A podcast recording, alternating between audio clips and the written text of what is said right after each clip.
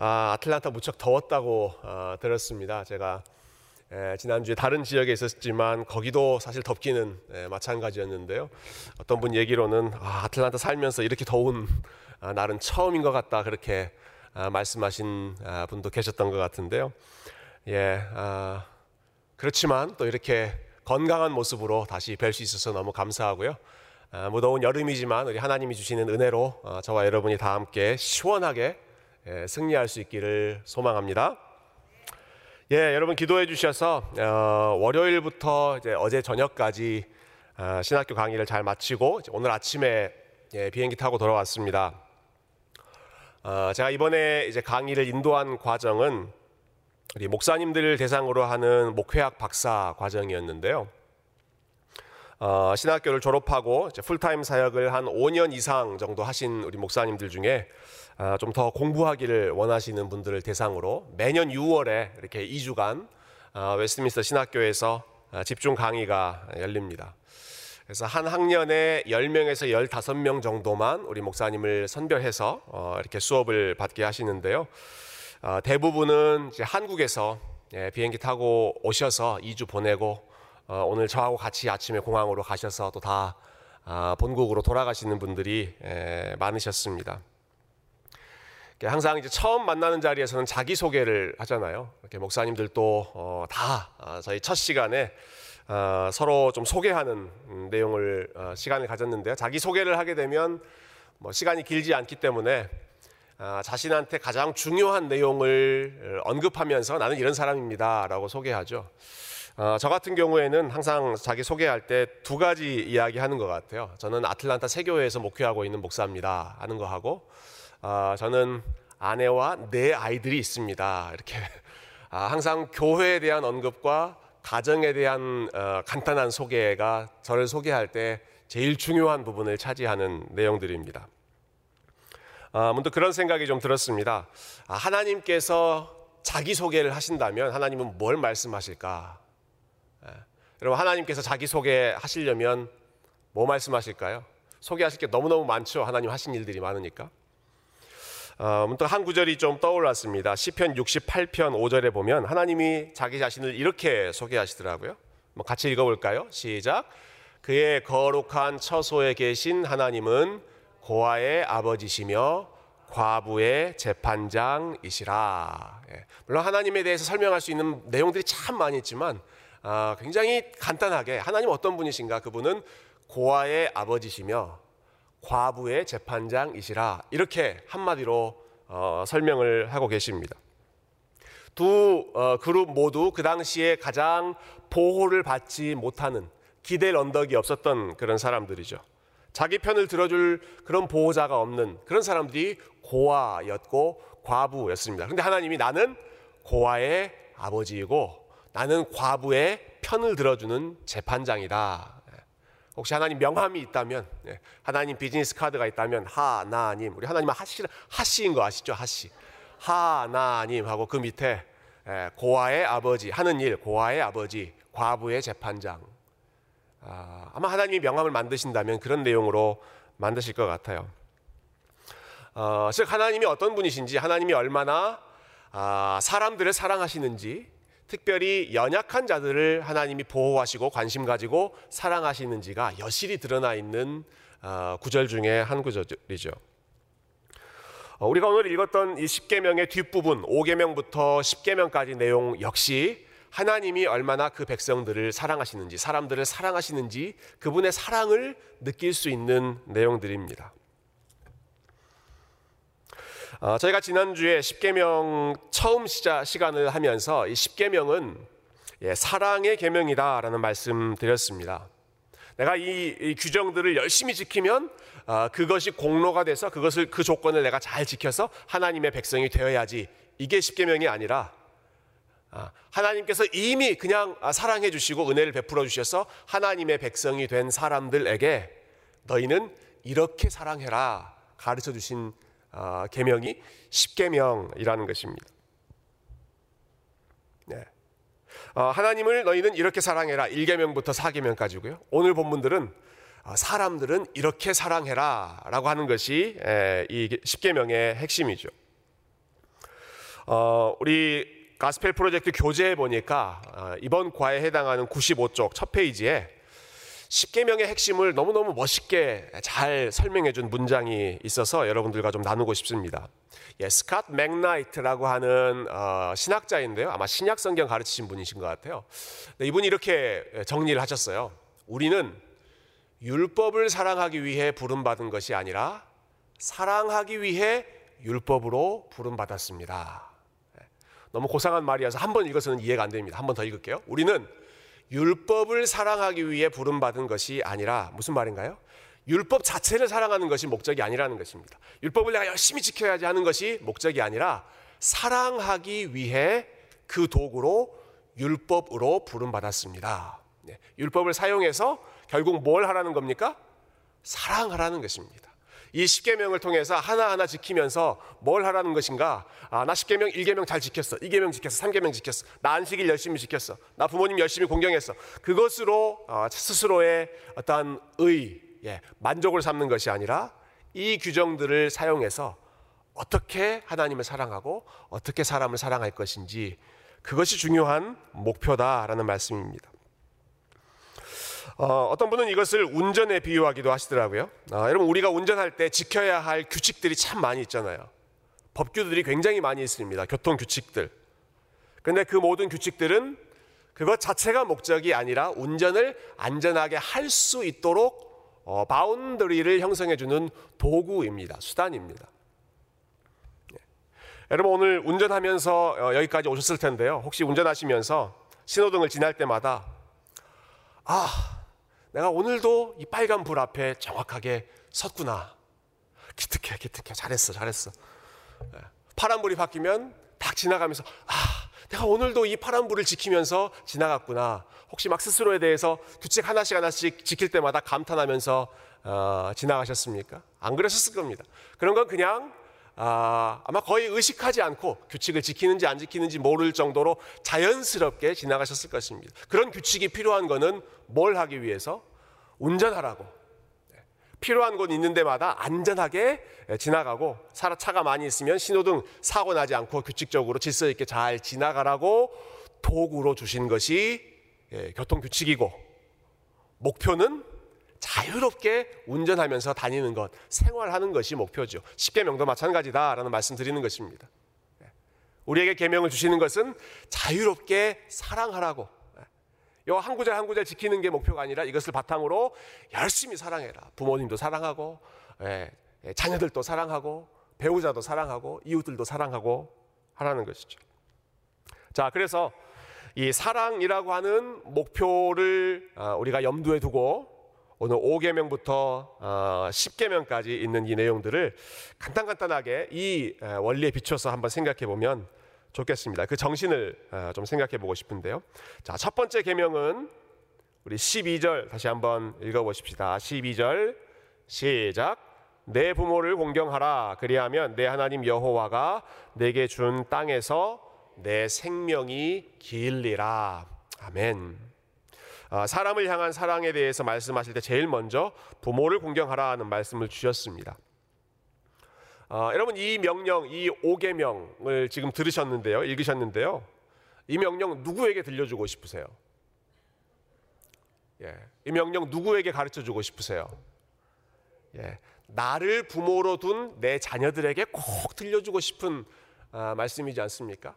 나를 부모로 둔 내 자녀들, 어린 자녀들에게 꼭 이 말씀 가르쳐 주고 싶은 마음이 들죠. 물론 우리 자녀들에게도 어, 이 부모를 공경하라는 말씀 어렸을 때부터 가르치는 것 중요한 일일 것입니다. 그런데 여러분 생각해 보면 아, 모세가 처음 이 십계명 말씀을 선포했을 때 너희는 이렇게 살아라라고 했을 때 아, 모세가 어린 아이들 주일학교 학생들을 대상으로 너희들 부모 공경해라 이렇게 말씀하지 않았을 것 같아요. 네. 누구한테 이 말씀을 주었을까요?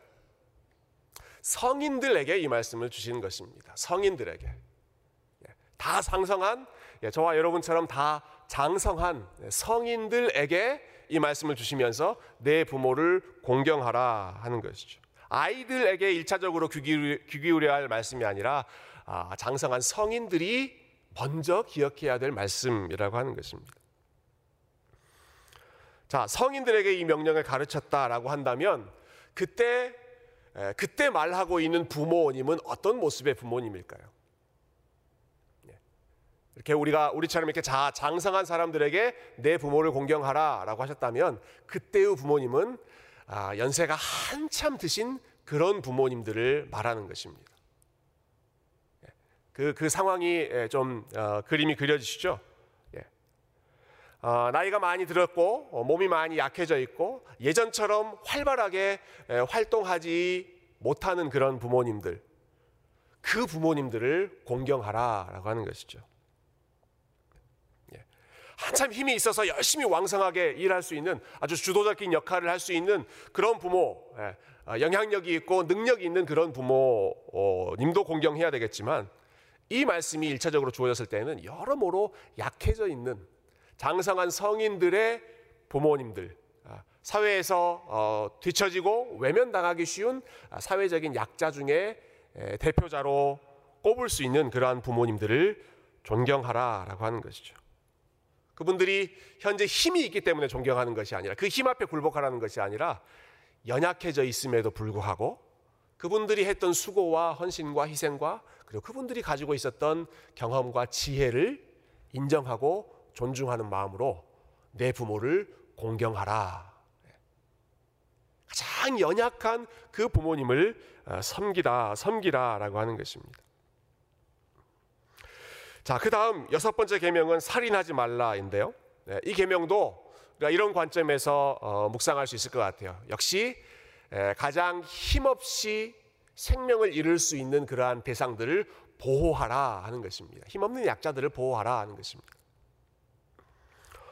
어, 일반적으로 살인 당하는 사람은 힘이 있는 사람이 아니라 힘 없는 사람이죠. 어, 특히 절대적인 권력을 가지고 있는 사람일수록 아, 자기 밑에 있는 사람의 생명을 하찮게 여기고 어, 목숨을 가볍게 여기는 그런 경향이 많았습니다. 그 대표적인 경우가 저와 여러분이 이번 주에 계속 묵상했던 에스더 말씀, 여러분 그 에스더의 스토리를 아, 아마 잘 기억하고 계실 것입니다. 어, 어제 본문, 오늘 본문 이렇게 보면 하만이라는 사람이 나오죠. 하만. 예. 어, 그 페르시아의 총리 자리에까지 오른 아주 절대적인 권력을 가지고 있는 사람인데요. 그 하만 그 사람 앞에 모르드게라고 하는 유대인이 아, 건방지게 인사를 안 합니다. 인사를 인사를 제대로 안 합니다. 예. 아, 무릎도 꿇지 않고 인사를 제대로 안 한다. 자기에게 인사를 안 한다는 이유로 하만이 어떤 계획을 세웁니까? 단순히 모르드게 한 사람을 죽이겠다가 아니라 어, 본보기를 보여주겠다. 내가 이 민족 전체를 다 진멸해 버리겠다. 그 정도로 그 당시에 권력 있는 한 사람은 뭐 한 민족 어, 뭐 소수 민족이라고 하더라도 그 민족 전체 내가 그들의 생명을 어, 마음대로 좌지우지할 수 있다 하고 생각하는 것이 일반적으로 여겨지는 그런 사회가 고대의 사회였다라는 것입니다. 어, 이 십계명을 받는 이스라엘의 입장, 이 입장이 사실은 대표적이죠. 어, 여러분 이 이스라엘 백성들은 지금 십계명을 받고 있는데 그 몇 달 전에 한 2개월, 3개월 전에는 이집트에 노예로 살던 백성들이었습니다. 그들이 노예로 살 때 어떻게 살았습니까? 그들을 다스리던 이집트 왕 바로가 어떤 통치자였습니까? 사내 아이가 태어나면 다 죽여라. 그 자리에서 다 죽여라. 어, 히브리 산파들이 그 명령에 불복하니까 그러면 부모님들이 그 산의 아이를 다 나일 강물에 버려라. 네. 갓 태어난 어린 아이들 가차 없이 그냥 다 죽이라는 명령을 서슴지 않고 내리는 그 통치자가 이집트 왕 바로였습니다. 이게 지금 이스라엘 백성들이 익숙한 상황입니다. 사람 목숨 하나 정도는 우습게 사라질 수 있는. 그런데 하나님이 뭐라고 말씀하세요? 너희는 살인하지 말지니라. 한 사람 한 사람의 생명이 그렇게 가벼운 것이 아니다. 절대 권력자에 의해서 아, 그냥 수십만 명이 죽을 수 있는 그러한 값어치 없는 파리 목숨보다 아, 아, 하찮은 그것이 아니라 한 사람의 생명이 너무너무 귀하기 때문에 너희는 살인하지 말라 하시는 것입니다. 어, 여러분 이 생명에 대한 존엄성은 하나님이 지금 처음 말씀하시는 것이 아니라 이미 오래전부터 강조하셨는데요. 예, 창세기 9장 6절에 보면 아, 노아의 홍수가 끝나고 나서 하나님이 예, 노아에게 예, 그리고 노아를 통해서 온 인류에게 이렇게 가르치셨죠. 같이 읽어보겠습니다. 시작. 다른 사람의 피를 흘리면 그 사람의 피도 흘릴 것이니 이는 하나님이 자기 형상대로 사람을 지으셨음이니라. 예, 생명을 귀하게 여겨라. 피를 흘리지 말아라. 어, 왜 그렇게 해야 한다고 말씀하시죠? 하나님이 자기 형상대로 사람을 지으셨기 때문이다. 한 사람 한 사람이 예, 저도 그렇고 여러분도 그렇고 옆, 옆에 계신 분들 한 분한 한 분이 그 사람이 어떤 배경을 가지고 있든 어떤 지위에 있든지 상관없이 각자가 다 하나님의 형상이기 때문에 예, 아무리 힘 있다고 어, 아무리 예, 왕이라고 하더라도 함부로 죽이지 말고 살인하지 말고 생명을 귀히 여겨라 하는 것이죠. 아, 이 명령의 핵심 그 밑바탕에는 예, 생명의 주인이 하나님이시다라고 하는 사실이 깊게 깔려 있습니다. 예, 하나님이 생명의 주인인데 누가 감히 그 하나님의 권리를 지금 침탈하려고 하느냐 하는 것이죠. 각 사람 각 사람의 생명의 주인이 하나님의 것이다라는 것이죠. 어, 사실 이 6계명은 뭐 이렇게 짧은 시간 안에 다 다룰 수 있는 아, 차원이 아닙니다. 너무너무 요즘에 중요한 이슈들이 이 살인하지 말라라고 하는 계명과 연결이 많이 되어 있습니다. 야, 예를 들면 예, 아직 태어나지 않은 태아의 생명 어, 없앨 수 있느냐 하는 낙태의 이슈. 예. 그리고 어, 스스로의 생명을 스스로 끊는 자살의 이슈. 아, 요즘에 또 안락사 이슈가 굉장히 아, 많이 대두가 되고 있죠. 자기가 죽는 방식, 아 나는 아, 초라하게 죽고 싶지 않다. 나 폼나게 멋있게 죽고 싶다. 그래서 스스로 본인이 죽는 방식이나 아, 또 시기를 정하려고 하는 이러한 안락사 같은 이슈. 네. 얼마 전에 그 신문 기사 봤는데요. 어, 그 예전에 그 영화 배우 중에 미남 하면 제일 먼저 나오는 이름이 있었죠. 이거 물어보면 세대가 드러날 것 같아요. 여러분 영화 배우 그, 어, 그 서양 배우 중에 영화 배우 가장 미남 배우 하면 누굽니까? 아랑드롱. 예, 아랑드롱. 혹시 아랑드롱 모르는 분 계세요? 예, 아 손을 손을 드는 안타까운 분들이 계십니다. 자 구글로 빨리 예배 후에 아랑 아, 아랑드롱 혹은 알랭드롱 이렇게 검색하시면 지금 할아버지지만 너무 너무 멋있게 여전히 멋있는 그러한 외모를 볼 수 있는데요. 어, 3월 어, 달인가요? 한 두 달 전에 알랭들롱의 아들이 우리 아버지는 안락사를 하기로 선택했다 이렇게 발표를 했습니다. 물론 언제 그것을 하실지는 모르겠지만 아, 그냥 갑자기 죽지 않고 나는 내가 죽는 그 시기를 그리고 그 환경을 예, 내가 사랑하는 사람들 다 둘러싸고 멋있게 내가 죽겠다 하고 안락사로 죽기로 예, 스위스에서 그렇게 죽기로 결정했다 하는 어, 기사를 본 기억이 있습니다. 아, 여러분 이런 이슈들이 다 소위 말해서 생명의 자기 결정권을 주장하는 것입니다. 생명을 내가 결정할 수 있다 하는 것이죠. 태아의 생명 어, 어머니가 결정할 수 있다. 예. 내가 죽고 사는 것 어, 힘들어서 내가 스스로 생명을 포기하는 것 내 생명 어차피 내 것이니까 내가 할 수 있다. 예. 아, 나이가 많이 들어서 스스로 안락사 존엄하게 죽겠다. 아, 죽음의 존엄성을 지켜달라. 예. 역시 생명을 결정하는 것이 나에게 있다. 자기 결정권을 주장하기 때문에 생명이 하나님의 것이다라고 하는 것을 전혀 우리가 인정하지를 않는 것입니다. 거기에 대해서 하나님은 생명은 나의 것이다. 누구도 함부로 뺏을 수도 없고 자기가 포기할 수도 없고 생명은 나의 것이다. 그 사실을 살인하지 말라 하는 말씀으로 어, 선언하고 계시는 것이죠. 자, 그 다음 계명 일곱 번째입니다. 간음하지 말라. 네. 역시 오늘날 제일 많이 논란이 되고 또 도전받고 있는 그런 분야입니다. 아, 제가 이번에 제 신학교에서 목회학 박사 수업 강의를 도우면서 마지막에 강의를 하셨던 분이 그 신학교의 총장님이신 이제 피터 릴백이라고 하는 총장님이신데요.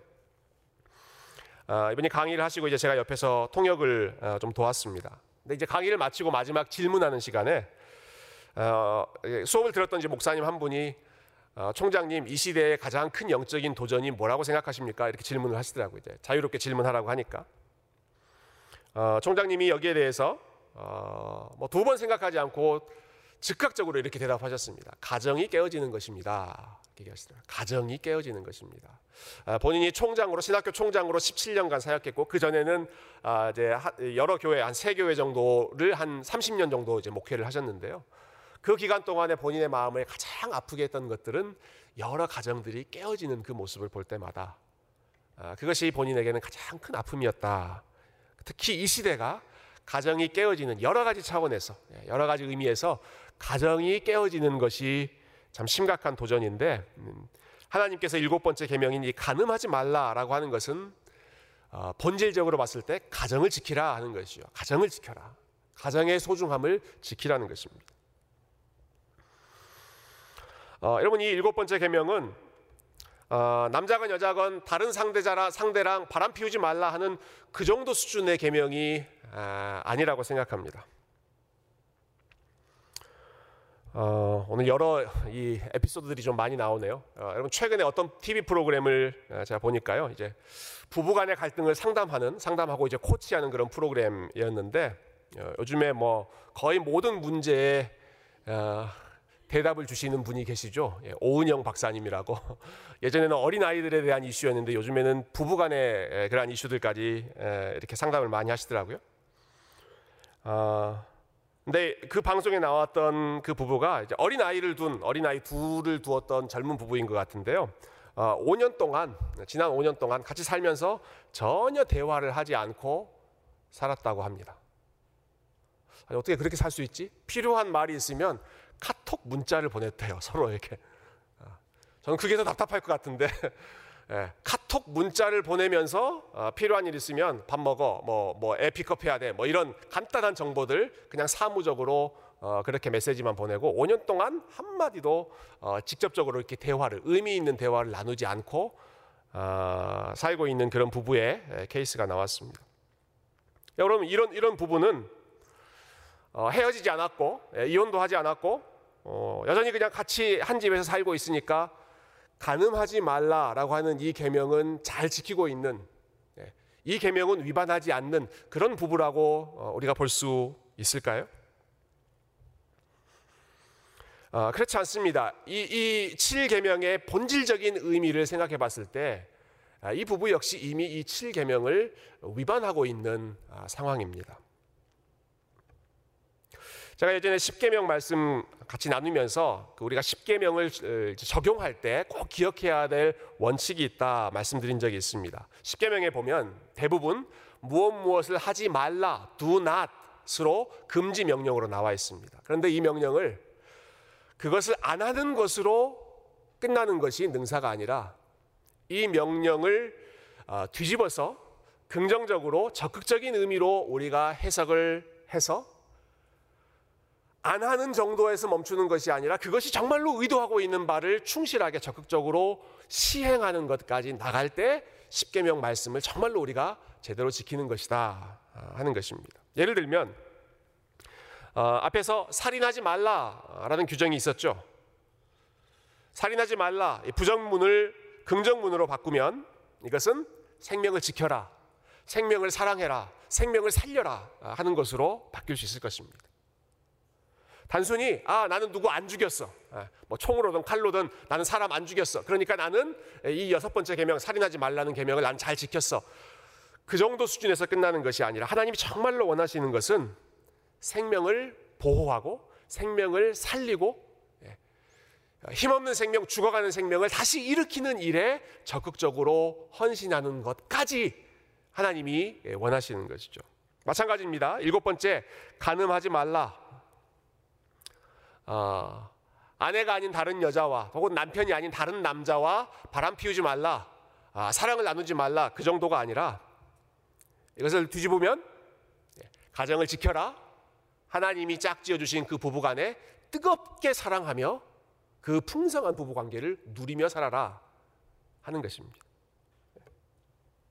아, 나의 아내와 나의 남편과 그리고 어, 더 넓게 나아가서 우리에게 허락하신 그 가족을 아, 끝까지 사랑하고 그냥 밋밋하게 예, 5년 동안 카톡 문자 보내면서 살지 말고 직접 대화하고 직접 사랑을 나누고 서로를 더 깊이 알아가는 그런 관계로 부부 관계를 풍성히 누리라는 것이죠.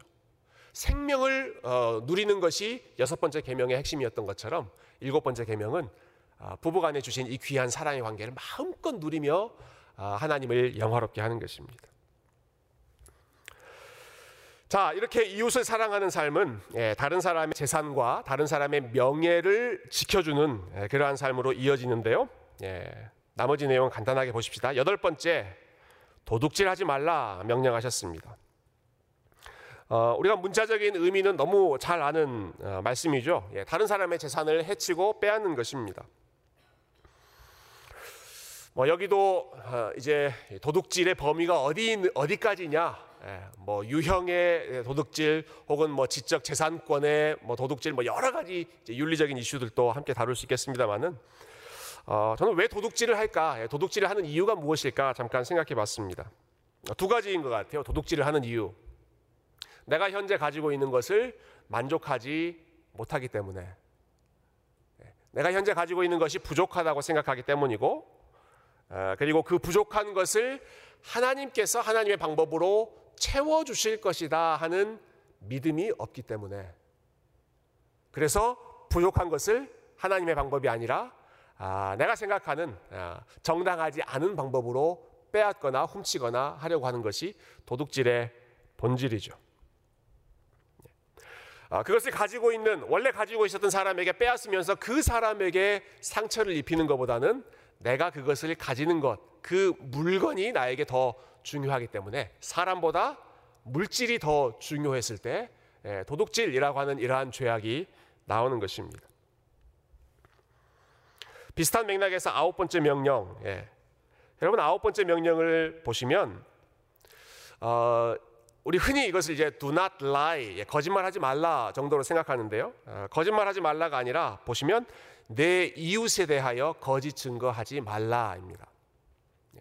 예, 내 이웃에 대하여 거짓 증거하지 말라. 즉 이웃과의 관계가 지금 기본적인 전제로 상황으로 깔려 있는 것입니다. 어, 내 이웃의 명예를 내 이웃의 어떠한 위치를 어, 그에 대한 신뢰를 깎아내리지 말아라. 아, 함부로 훼손하지 말라 하는 것이죠. 어, 이웃에 대해서 거짓된 증거, 사실이 아닌 내용을 이야기하거나 주장하거나 확산할 때, 그, 그 말의 대상이 되는 이웃의 명예와 이웃의 존엄함이 훼손되기 때문에 이웃에 대하여 거짓 증거를 하지 말라는 것입니다. 어떤 경우가 있을까? 아, 뭐더 어, 좀 중요한 더 큰 사건을 본다면 뭐 서로 이렇게 고소를 하면서 어, 어, 정당하지 않은 것을 근거로 예, 내세우고 고소하고 하는 예, 그러한 일들도 있겠지만 훨씬 더 일반적인 상황을 우리가 좀 생각해 본다면요. 어, 여러분 이 아홉 번째 계명에 해당하는 것은 우리가 다른 사람에 대해서 함부로 가십하는 것, 이웃에 대하여 거짓 증거하는 것입니다.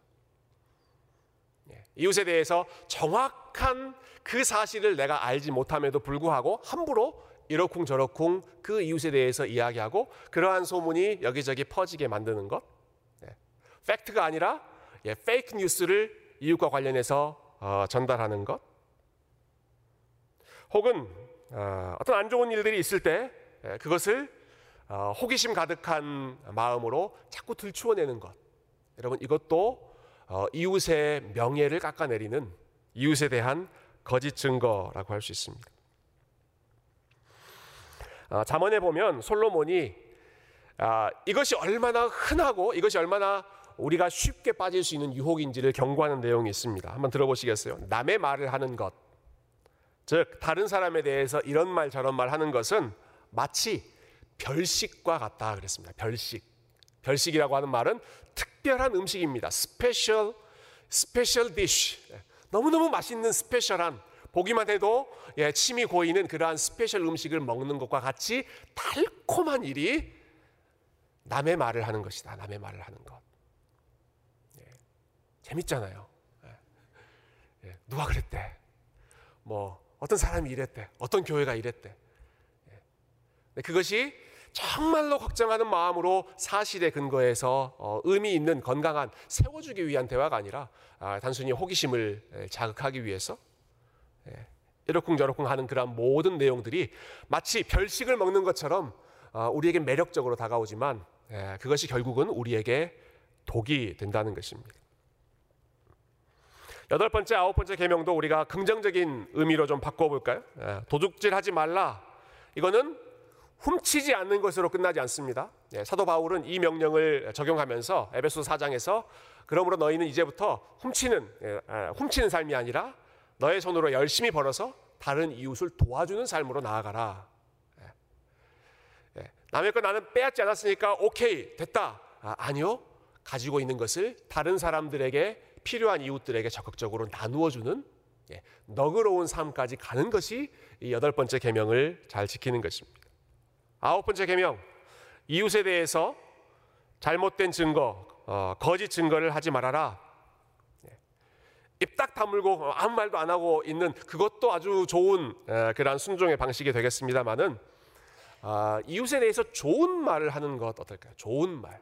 이웃에 대해서 아, 가십이 아니라 세워주는 말, 격려하는 말, 사랑하는 말을 하는 것. 어떤 사람이 마음에 들지 않는 모습이 있을 때 여러 사람들 모아놓고 사람들 앞에 가서 이러쿵저러쿵 어, 험담을 하는 것이 아니라 그런 모습이 보일 때, 그런 소식이 들릴 때 사람들 앞에 나가지 않고 하나님 앞에 나가서 그 사람을 위해서 기도하고 그 사람을 위해서 축복해주고 하나님 아, 이 사람을 아, 주님께서 아, 아, 변화시켜 주십시오. 사랑해 주십시오. 세워 주십시오. 예, 무너져 있는 그 삶을 하나님께서 제발 좀 일으켜 주십시오. 이렇게 하나님께 나아가서 그 사람을 대신해서 아, 우리가 진실된 말을 할 수 있다면 저는 이 아홉 번째 계명을 아, 가장 아름답게 지키는 방법이 될 거라고 생각합니다. 자, 마지막입니다. 여러분, 지금까지 나왔던 이 모든 금지 명령의 핵심은 결국은 마지막 열 번째 계명과 관련되죠. 우리 마지막 구절을 한번 같이 읽어보십시다. 17절입니다. 출애굽기 20장 17절 같이 읽어보겠습니다. 시작. 내 이웃의 집을 탐내지 말라. 내 이웃의 아내나 그의 남종이나 그의 여종이나 그의 소나 그의 나귀나 무릇 내 이웃의 소유를 탐내지 말라. 아멘. 예, 열 번째 계명은 탐내지 말라인데요. 앞에 나왔던 모든 금지 명령, 살인을 하고 간음을 하고 어, 도둑질을 하고 거짓 증거를 하는 것, 그 모든 마음의 기본 동기는 탐냈기 때문에 예, 그렇습니다. 예, 탐심 때문에 그렇습니다. 아, 내가 가지고 있는 것에 대한 불만, 예, 나의 현재 상태 혹은 어, 나의 명예, 내가 가지고 있는 소유, 어, 혹은 사람들이 나에 대해서 가지고 있는 인정하는 것, 거기에 대해서 만족하지 못하고 더 많이 예, 그것이 어떠한 것이 되었든 간에 더 많이 가지려고 하는 욕심. 내, 내 것에 대한 불만과 다른 사람의 것에 대한 욕심이 결국은 살인으로, 간음으로, 도둑질로 다 아, 연결되는 것 아니겠습니까? 여러분 그래서 우리가 생각해 보면 결국 이 모든 문제의 근원을 어, 뿌리 뽑는 것은 우리 마음 가운데 있는 이 탐심, 만족하지 못하는 마음을 제거하는 것인데 그건 어떻게 가능한가? 아, 하나님께서 우리에게 주시는 아, 복음의 넉넉함으로, 복음의 포만감으로 우리의 마음을 채울 때에만 다른 것을 탐내지 않을 수 있습니다. 십계명을 잘 지키는 방법. 우리 지금 어, 뭐 여러 가지 그 케이스들도 살펴보고 아 이렇게 해야지 저렇게 해야지 저렇게 해야지 하는 그러한 내용들을 어, 우리가 생각해 볼 수 있겠지만 아, 결국은 우리의 마음의 탐심이 문제이기 때문에 우리의 마음이 하나님의 은혜로 넉넉하게 채워져서 예, 하나님의 복음으로 넉넉하게 채워져 있을 때에만 우리가 딴 생각하지 않고 하나님 사랑하고 이웃을 사랑할 수 있는 힘이 바로 거기에서 나온다 하는 것이죠. 복음이 무엇입니까? 복음이 하나님을 중심에 두는 것 아니겠습니까? 하나님을 중심에 두는 것입니다. 하나님, 하나님이 제 호흡의 중심이십니다. 저의 생명의 중심이십니다. 하나님이 내 가정, 내 결혼 생활의 중심이십니다. 하나님이 내가 소유하고 있는 모든 것의 중심이십니다. 하나님이 내가 맺고 있는 모든 사람들과 내 관계에 있어서 중심이십니다. 그리고 하나님께서 내가 하지 못했던 모든 일들을 나를 위해서 먼저 이루어 주셨습니다. 여러분 이것을 인정하는 것이 예, 복음을 기억하는 것입니다. 예. 저는 이 십계명을 우리 복음의 원리하고 어, 좀 긴밀하게 연결하면서 말씀을 좀 정리하고 싶습니다. 예. 어, 우리 여러 가지 규정들 어, 뭐뭐 해라 뭐뭐 하지 말라 그런 명령들을 보았는데요.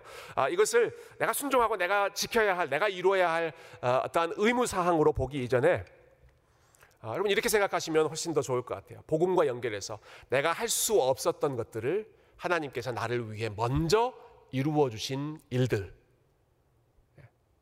예. 내가 사랑하지 못하는데 하나님이 먼저 나의 좋은 이웃이 되어서 아, 나를 사랑해 주신 것이죠.